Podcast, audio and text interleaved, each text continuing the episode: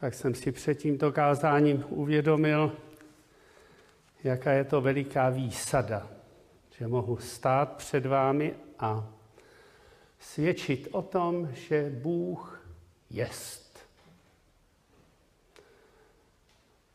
To je obdivuhodná skutečnost, že právě já patřím mezi ty, pro které Pán Bůh je,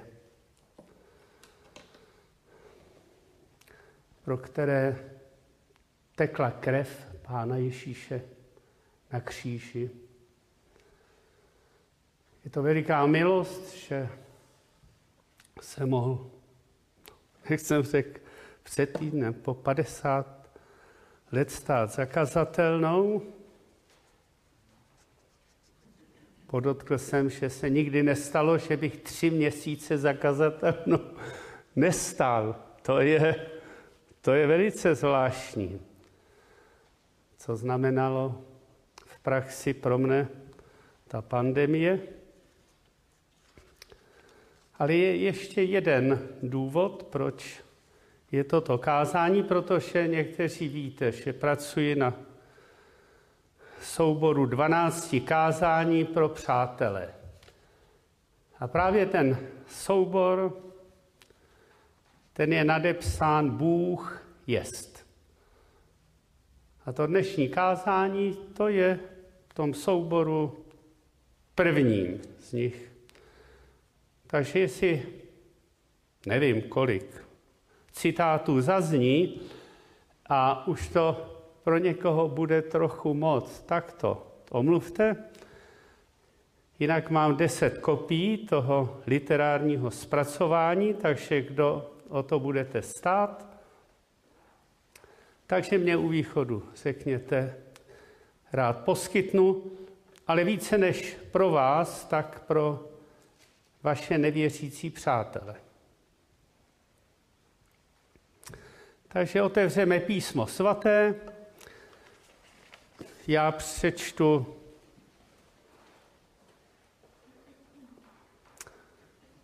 z knihy Žalmu tři verše z toho čtrnáctého žalmu.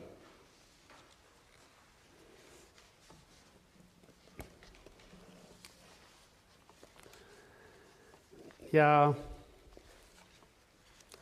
budu číst z kralického překladu, ale pak se asi ve dvou, ve třech větách vrátím k tomu studijnímu.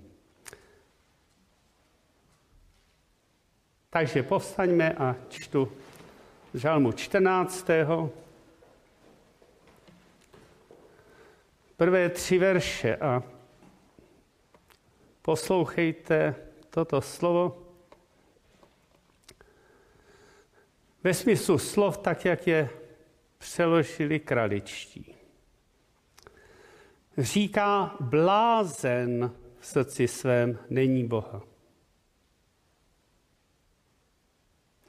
Porušení jsou a ohavní ve snažnostech. Není kdo by činil dobré, hospodin z nebe popatřil na syny lidské, aby viděl, byli by kdo rozumný, hledající Boha.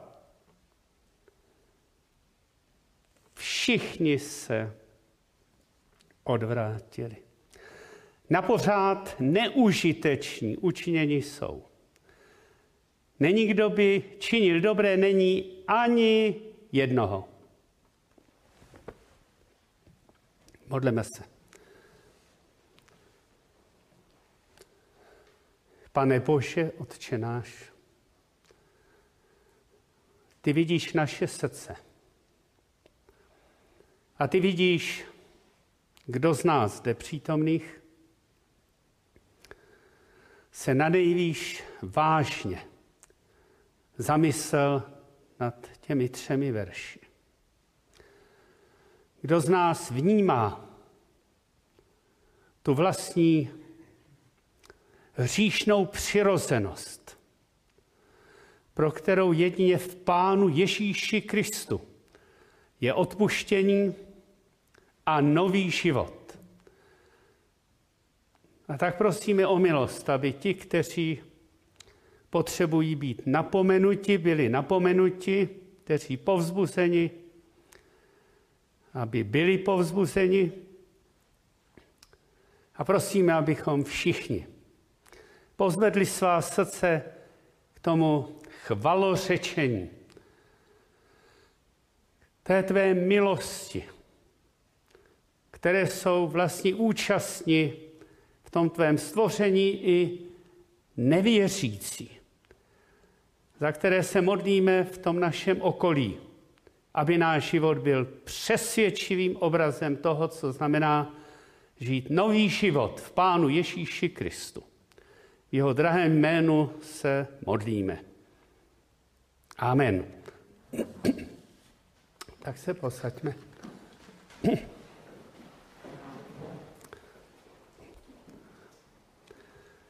Ta otázka, zda existuje Pán Bůh, tu lze považovat za jednu z nejdůležitějších. Jak si je může klást člověk. Protože jestliže Pán Bůh existuje,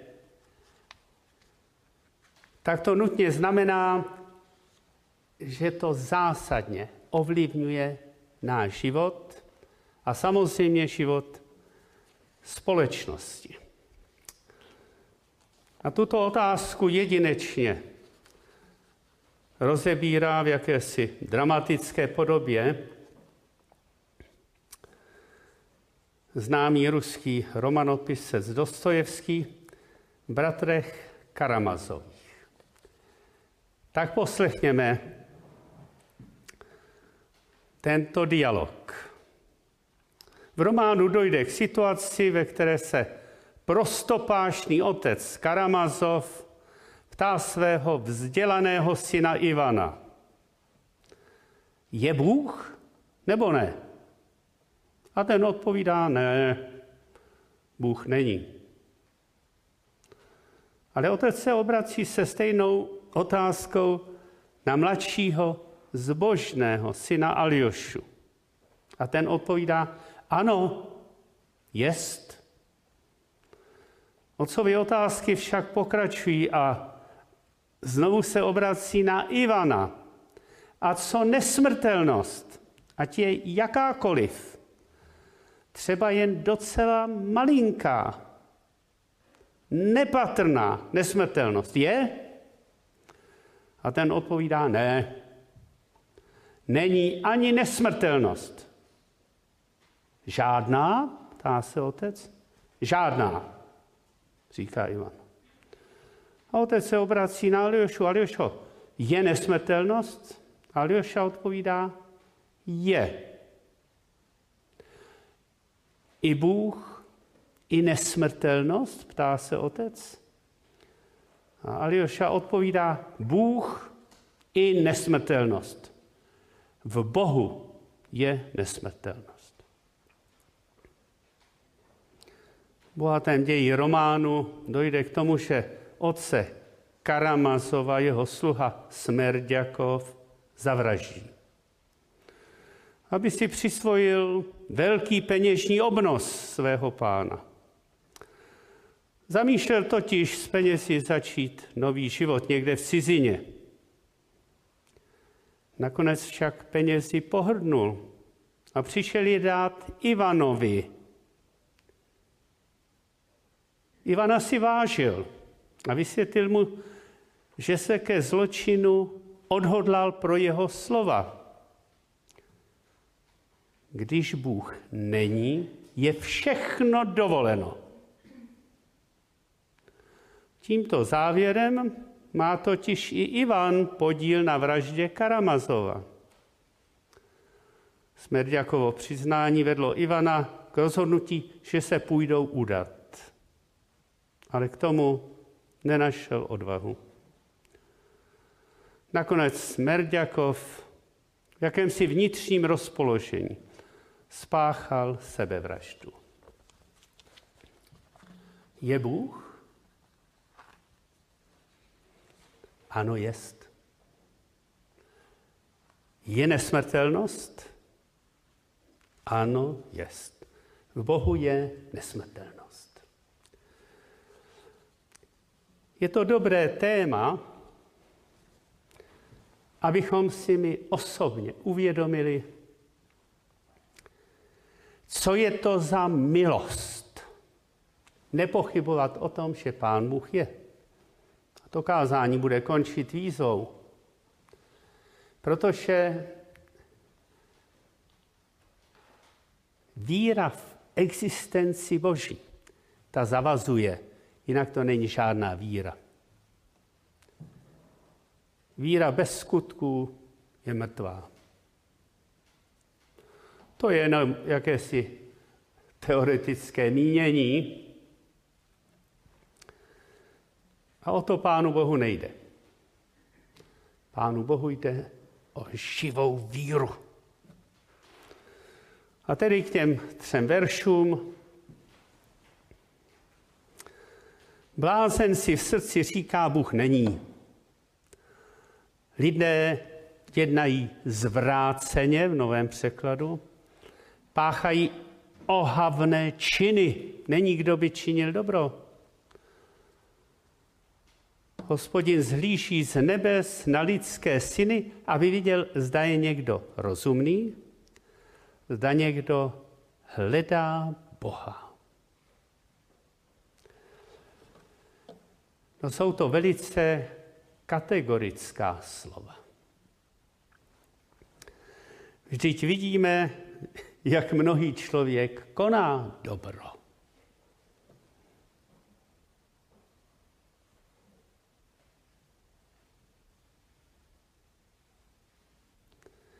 Ale náš pohled a boží pohled mohou být v zásadním rozporu.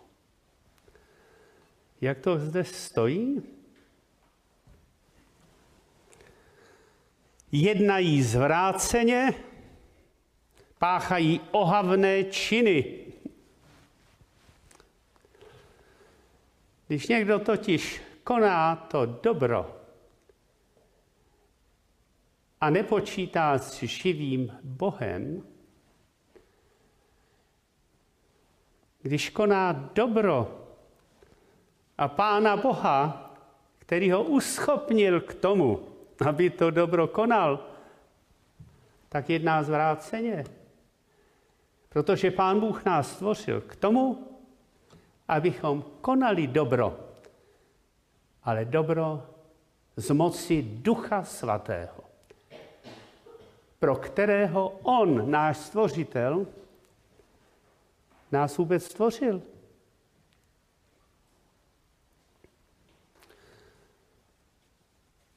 Vzpomínám, jak řada kazatelů za komunistického režimu, když nad rakví toho, kterého si pán Bůh povolal, citovali tento žalm,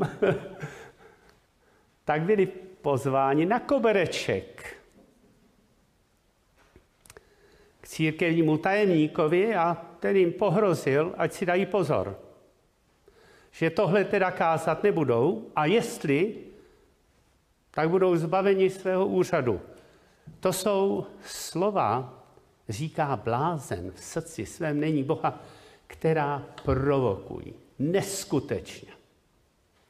Tou svojí rozhodností ale je to v Biblii.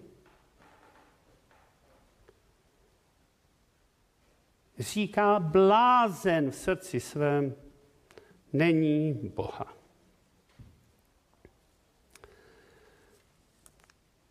A v tom románovém zpracování bratrů Karamazových tam vystupuje ještě třetí syn, Dimitri. A ten o těch slovech, když Bůh není, všechno je dovoleno, prohlásil, to je svůdná teorie pro dareváky.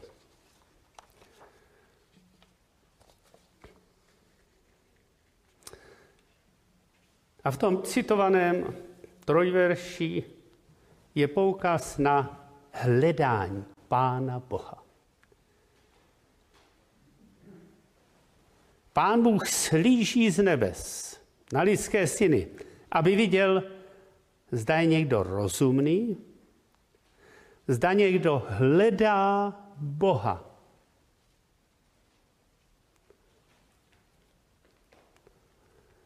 Možná někdo namítne, kdyby pán Bůh podal o své existenci víc důkazů, tak bych možná uvěřil. Ale takového se zeptejme. A opravdu hledáte Pána Boha? Protože Pán Bůh, Jeremiáš 19, zaslibuje, že kdo hledá Pána Boha, že se mu Pán Bůh nechá nalézt. A hledajíce naleznete mne. Budete-li mne hledati v pravdě. Hledání Pána Boha v pravdě v případě mého otce trvalo pět let. A já jsem to z této kazatelny zmínil. Můj otec se modlíval desítky krát modlitbu odčenáš.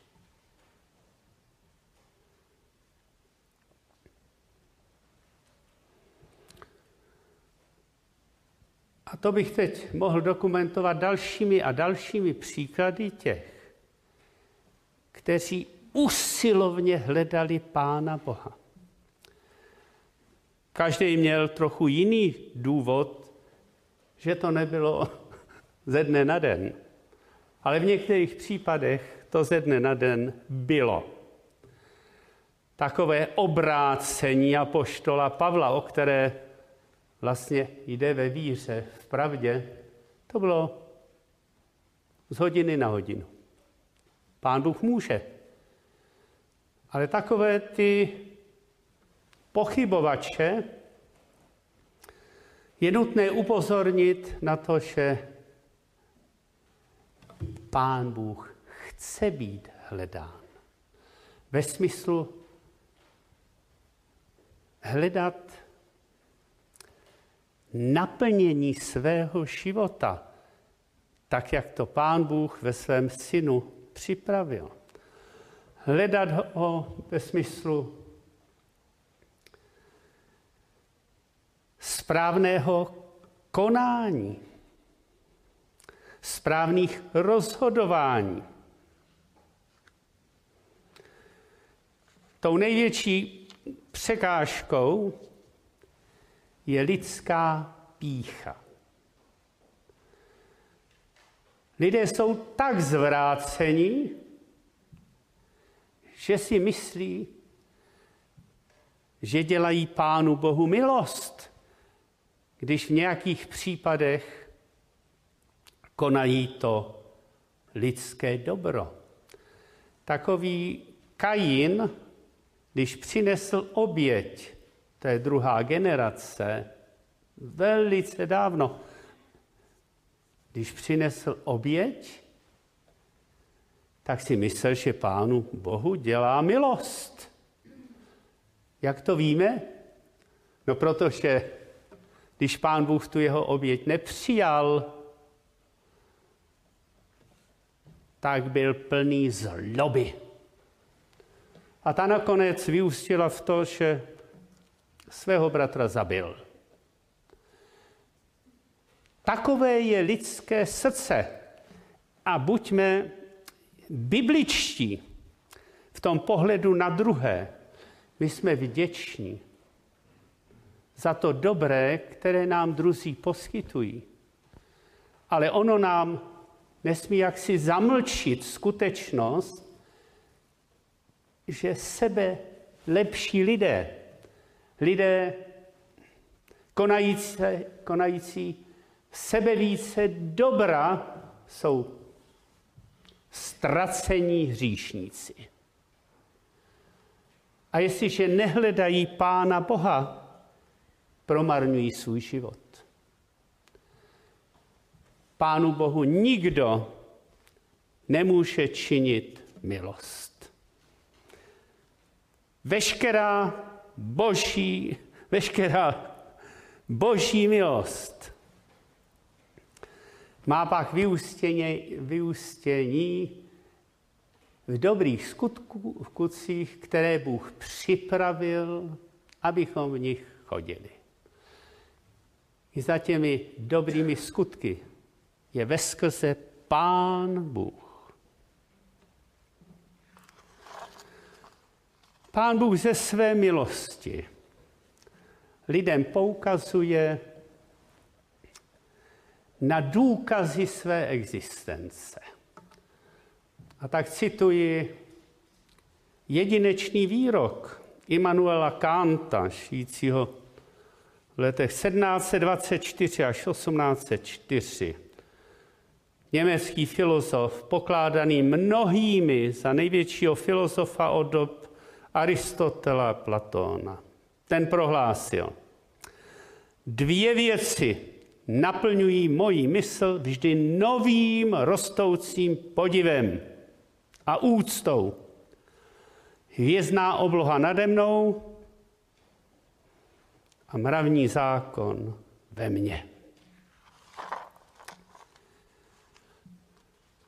Tak jsem se včera ptal svých pěti vnoučat,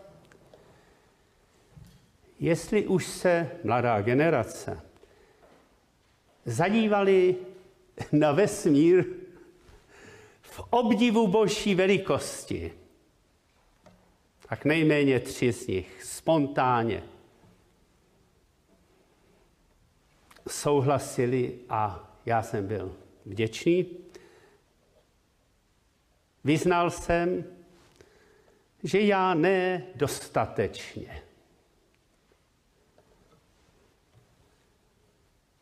Dvě věci naplňují moji mysl vždy novým, rostoucím podivem a úžasem.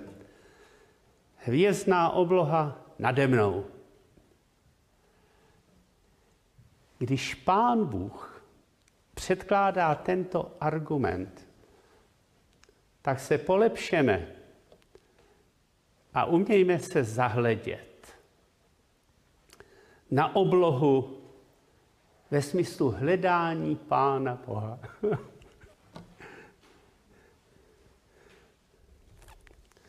Víte, marxisté tvrdívali, že hmota je věčná, neměná. Už neodpovídají, nemohou. Jakým způsobem se z neživé hmoty stal život, ale když přesně před stolety americký astronom Spinner objevil, že se vesmír rozpíná, tak to je zasáhlo v té jejich teorii. Ano, vesmír se rozpíná. A že na to poukázal Job v deváté kapitole, možná před čtyřmi tisíci lety, tak to nám poukazuje na to, že písmo svaté je vdechnuté Bohem. Ano, Pán Bůh se nechává poznat skrze stvoření. Stvoření vesmíru. A co onen mravní zákon ve mně? Jedinečný citát od C.S. Luise. zemřel 1963. ve svých hovorech píše, je to podobné jako se stavbou a stavitelem. O staviteli se dozvíme více, když ho osobně poznáme, než ze stavby, kterou vytvořil.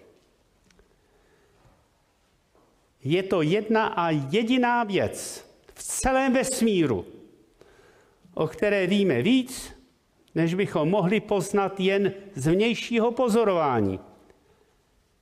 Je to člověk. My nejen lidi pozorujeme, my jsme lidmi. V tomto jednom případě máme, abych tak řekl, informace důvěrné. Známe sami sebe. Odtud víme, že lidé se vidí pod mravním zákonem, který neudělali a který nemohou zapomenout, i když se o to pokoušejí. A naopak vědí, že se mu mají podřídit. Umějme ve svých rozhovorech s přáteli poukázat na mravní zákon v nás. O někom řekneme, protože s tím souvisí boží dar svědomí. O někom umíme říct, nemá svědomí. O, to je omyl. Může významně potlačit svědomí, ale někdo jiný, ten je hotov se jít sám udat pro svědomí. I když mu případně hrozíte smrti mravní zákon v nás. Jak hodnotíme své přátele? Podle toho, jak se oblíkají, co vlastní a tak dále? A nebo podle toho, jak jednají? Jak je to s odezvou na mravní zákon v nich? Tak vedle vesmíru poukaz na Mravní zákon je velice významný, ale toho je podstatně víc. Zapamatujte si, šalm 104. Ten se věnuje mnohému ze stvořitelského díla. Mnohému.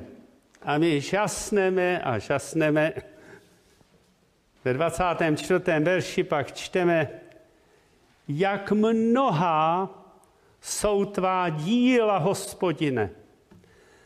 Všechna si je moudře učinil, vyznává žalmista. Jak mnoha jsou tvá díla.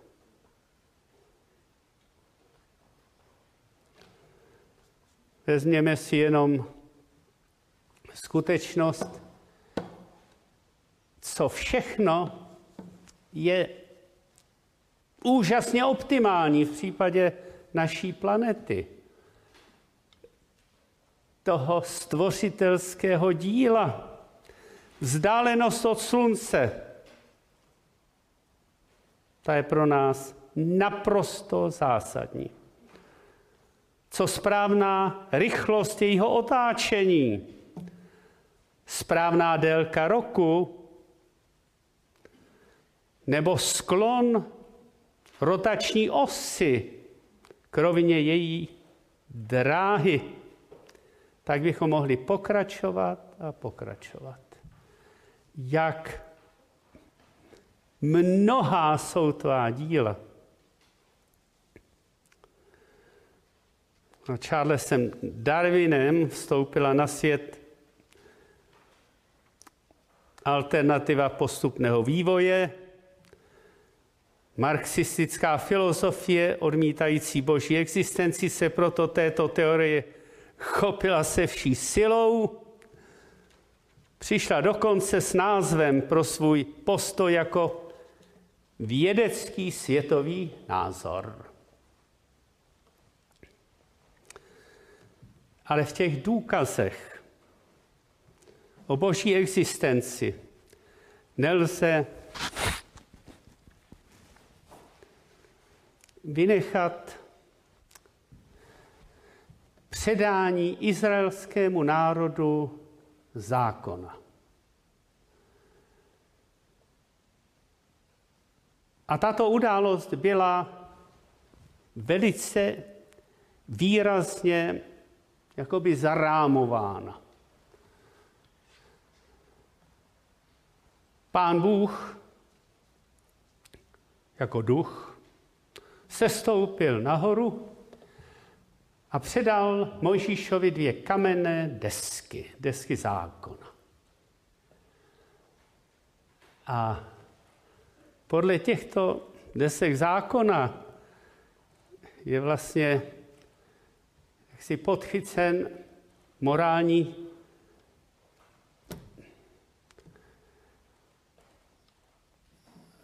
tak mě vypadlo to slovo.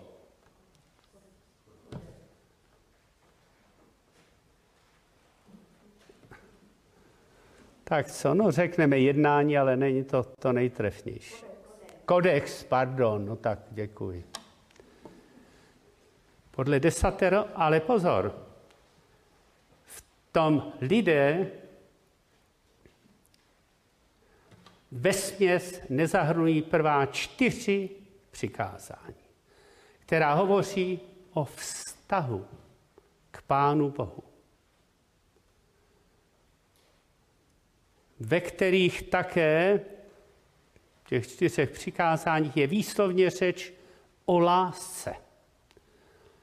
Pán Bůh, když dává svůj zákon, jeden teolog těch deset přikázání nadepsal deset velkých svobod. A je to velice výstižné. Ve smyslu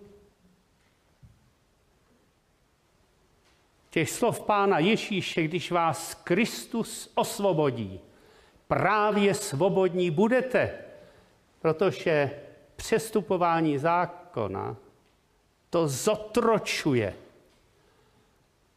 A Pán Bůh vyhlíší ve své lásce k odezvě ze strany člověka k lásce. Pán Bůh dal zákon. To je div,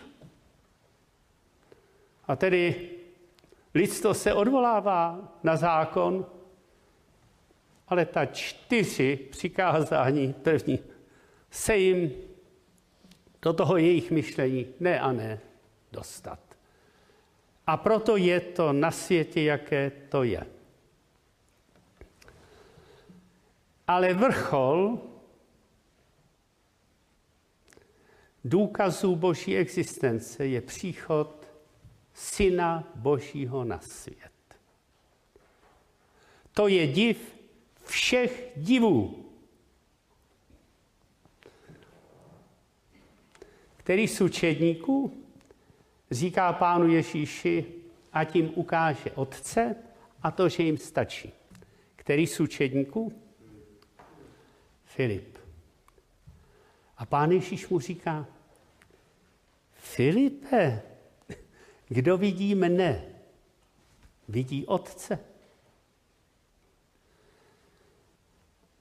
Pán Ježíš Kristus, Bůh v těle, je div všech divů. A je zajímavé zalistovat v historické literatuře, počínaje židovskou literaturou, která znovu a znovu potvrzuje, že Ježíš Kristus existoval,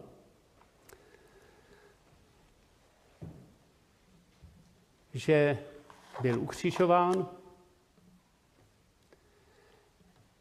a že dokonce vstal z mrtvých. To je doloženo historicky. Vesmír mravní zákon v nás, další a další projevy božího stvoření v přírodě, když to řekneme tak, v zoologii a podobně. A co zákon? Co jeho moc zákona? Kdyby nebyl zákon, jak by se člověk mohl znovu zrodit? Znovu zrození soudce ne z porušitelného semene, ale z neporušitelného, skrze mocné slovo Boží. To je neotřesitelné jako podklad naší víry. Ale řeknu vám, tak to v té knize uvádím, několik jakýchsi drobností z toho, co svědčí o Pánu Bohu, s čím si takzvaný vědecký světový názor neví rady. Tak tedy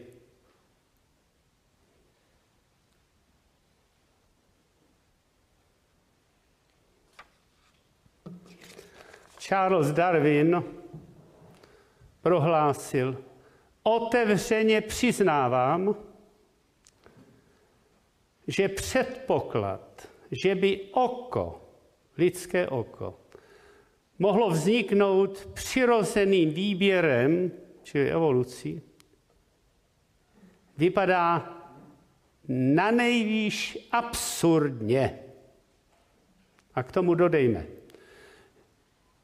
že oční sítnice obsahuje na 137 milionů světločivných buněk.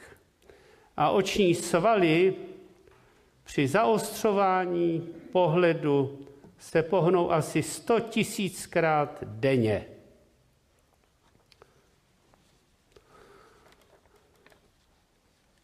Jsme v době, kde se taktou vývojovou teorií nemanipuluje, ale tento výrok Darwina má velikou váhu. Americký význum, výzkum koncem 20.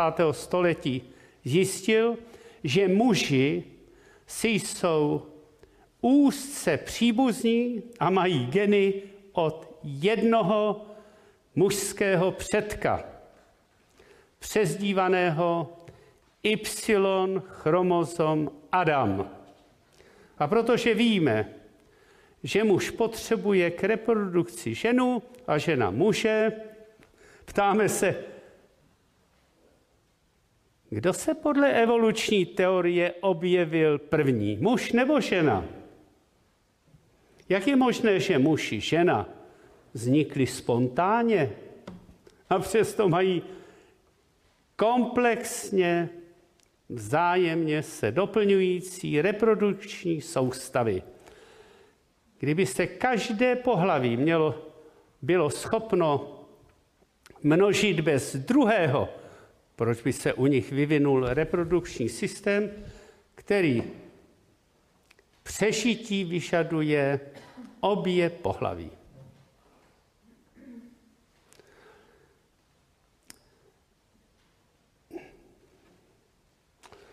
Tak přečtu ještě jeden podivuhodný úkaz. Jinak se některé té naší literatuře objevuje pták, kulík zlatý se vylíhne z vejce na aljašce.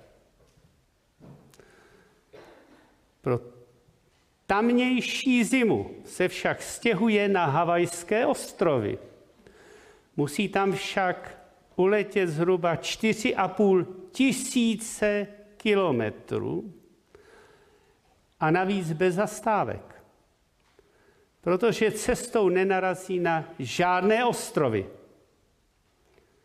Pro tento let potřebuje 70 gramů tuku, který získá důkladným krmením.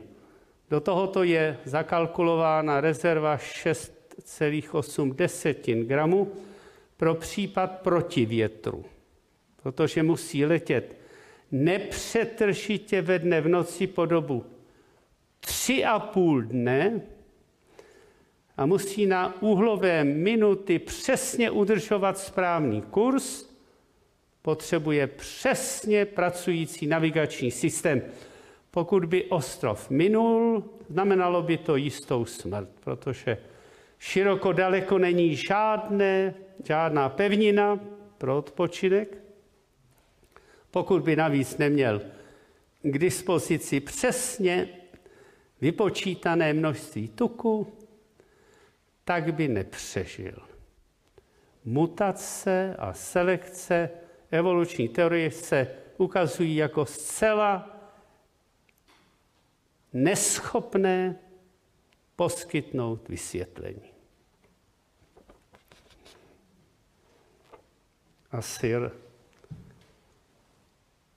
Fred Moyle, profesor astronomie na Cambridgeské univerzitě, prohlásil, naděje, že by evolucí mohly vzniknout vyšší formy života, je srovnatelná s nadějí, že by tornádo, které projde vrakovištěm, mohlo z tamního materiálu sestavit Boeing 747. Líbí se vám to? Mně se to hodně líbí. Univerzitní profesor. Žádná naivka tam někde z nějakého předměstí Cambridge. Boží zákon, Pán Ježíš Kristus a Boží stvoření v té nejširší možné podobě dokazují Boží soucnost. A v epištole Římanům 1, 19, 20 čteme, co lze o Bohu poznat, je lidem zřejmé. Bůh jim to zjevil, jeho věčnou moc a božství, ačkoliv jsou neviditelné. Lze totiž od stvoření světa jasně vidět, když lidé přemýšlejí o jeho díle, takže jsou bez výmluvy.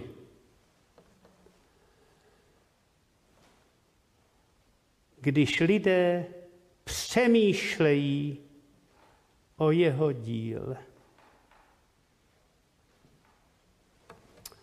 Vybavuji si jednoho z našich sousedů, už je na věčnosti.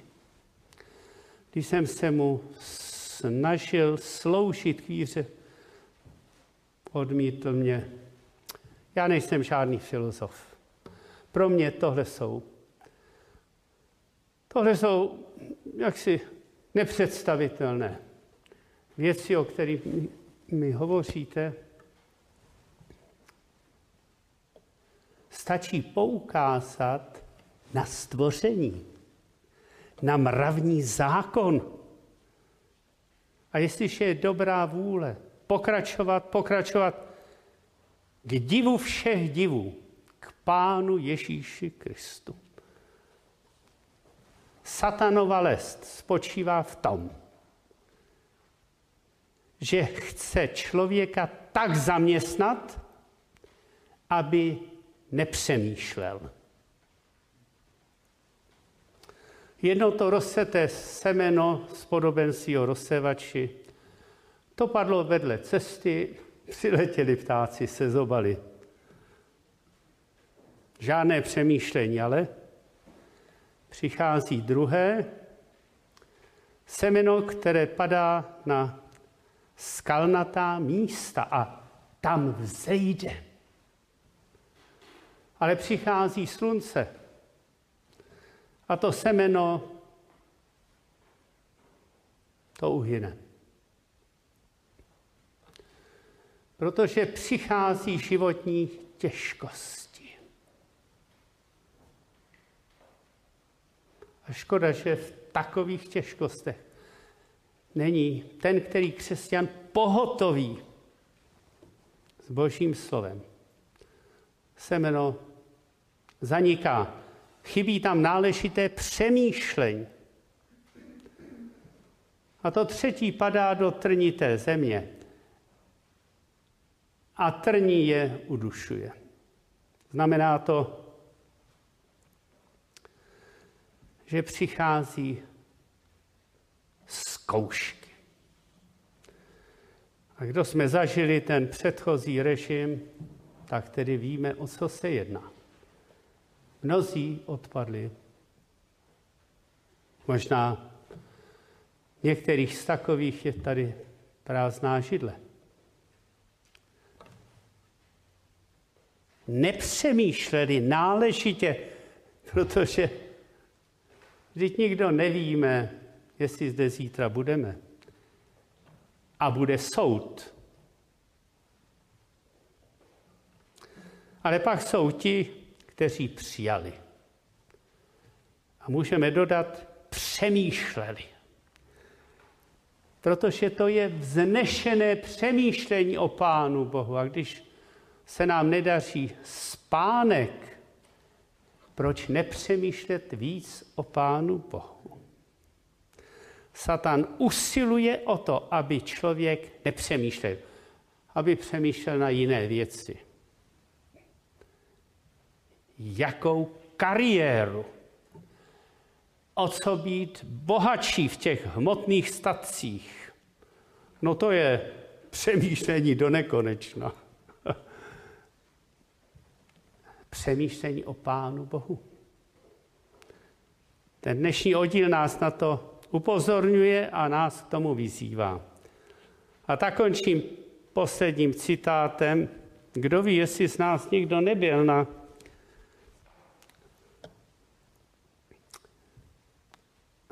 tom, můžeme říct, turné, nebo jak Jamese Irvina, jednoho z těch, kteří šlápli na měsíc. Byla vydána knížka jak se jmenuje?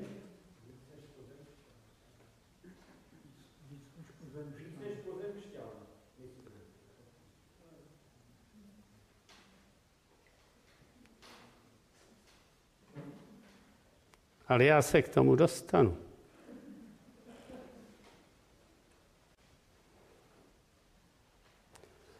Tak myslím, že to bylo více než pozemšťan, ale nebyl jsem si dost jistý. No tak přečtu ten trochu rozšířený výrok.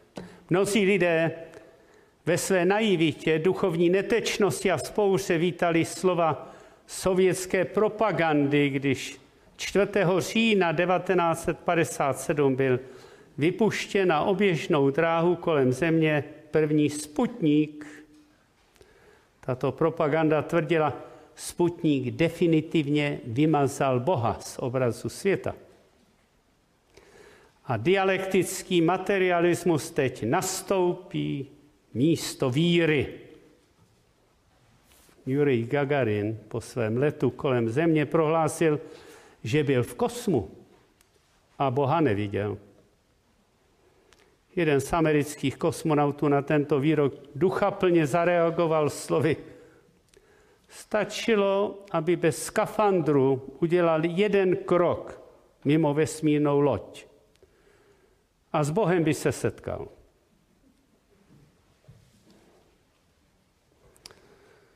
A teď jsme u toho Jamesa Irvina. Americký kosmonaut Chase B. Irvin, který spolu s kolegou Davem Scottem přistáli v červenci 1971, před 50 lety, na měsíci napsal v úvodu své knihy více než pozemšťan. Tak je to potvrzeno. Jsem teď něco víc než pozemšťan, protože jsem chodil po měsíci. To, že jsem tam byl, hluboce ovlivnilo celý můj dosad, vatní život. Než jsem zlétl do kosmického prostoru s posádkou Apollo 15, jsem byl mírně řečeno vlažný křesťan. Ale cítím, že pán mne poslal na měsíc, abych se vrátil na zem s jeho synem, Ježíšem Kristem. Úspěchy v kosmu jsou vsazeny do správné perspektivy. Uvědomíme-li si, že to, že Bůh chodí po zemi, je mnohem důležitější, než když člověk chodí po měsíci. Věřím, že Bůh chodil po zemi před dvěma tisíci lety v osobě Ježíše Krista. Vydal jsem celý svůj život službě pánu, abych lidem kdekoliv vyprávěl o tom, jak se život změní Kristovou zvěstí.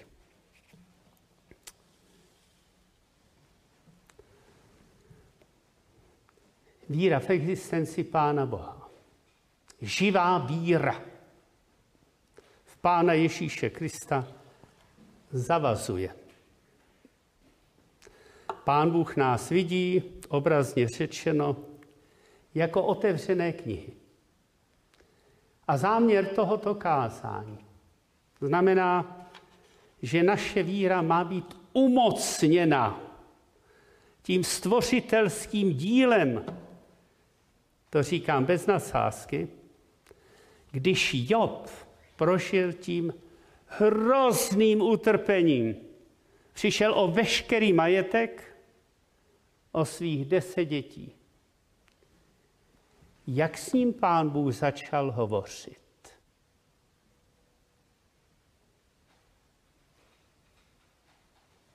Že mu poukazoval na stvořitelské dílo. Protože to je tak kolosální, čeho my jsme svědky. Podivujme se, podivujme se a buďme stateční. Svět ve zlém leží. Ale nám se dal poznat Pán Bůh ve svém synu Pánu Ježíši Kristu.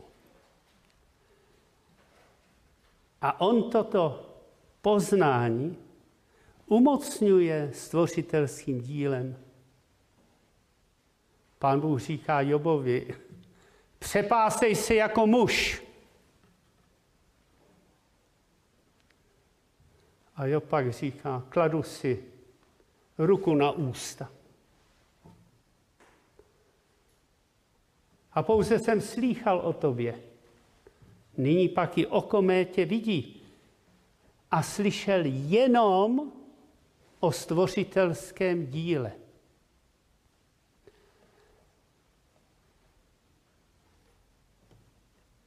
Nejsme trochu zaostalí v tom, že na boží dílo tak málo poukazujeme?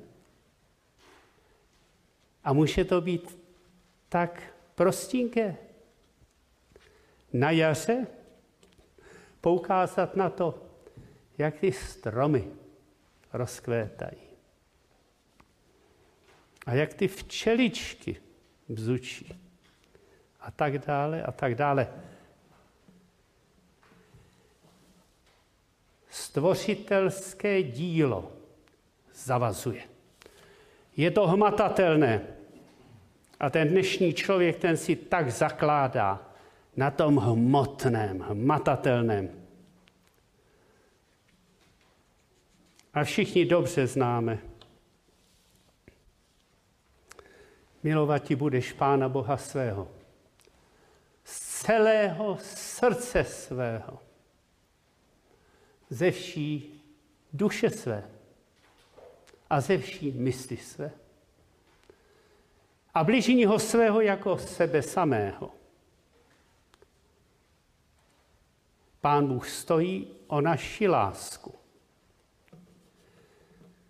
A Pán Bůh nám ke svému synu, tomu se nechceme vyhýbat, ale také to stvořitelské dílo synu pána, synu božím pánu Ježíši Kristu je nám požehnáno všelikým požehnáním v duchovních věcech. Ale to boží stvořitelské dílo nám bylo dnes připomenuto. To má svůj význam. To nechceme zamlčovat. Budeme se modlit. Pane Bože, Otče náš, děkujeme za bohatství Tvého slova. Děkujeme, že jsme se mohli u něj nyní stišovat. A prosíme, aby to naše přemýšlení, aby nebylo jenom v neděli dopoledne, případně sem tam v týdnu. Ale máme tvé slovo, můžeme ho brát den co den, hodinu co hodinu do svých rukou. Děkujeme, že stojíš o naši lásku a že máš s námi, svými dětmi, své plány. Zmocňuj nás ke svědectví, k radostnému, pokornému, věrnému. Modlíme se ve jménu Pána Ježíše Krista. Amen.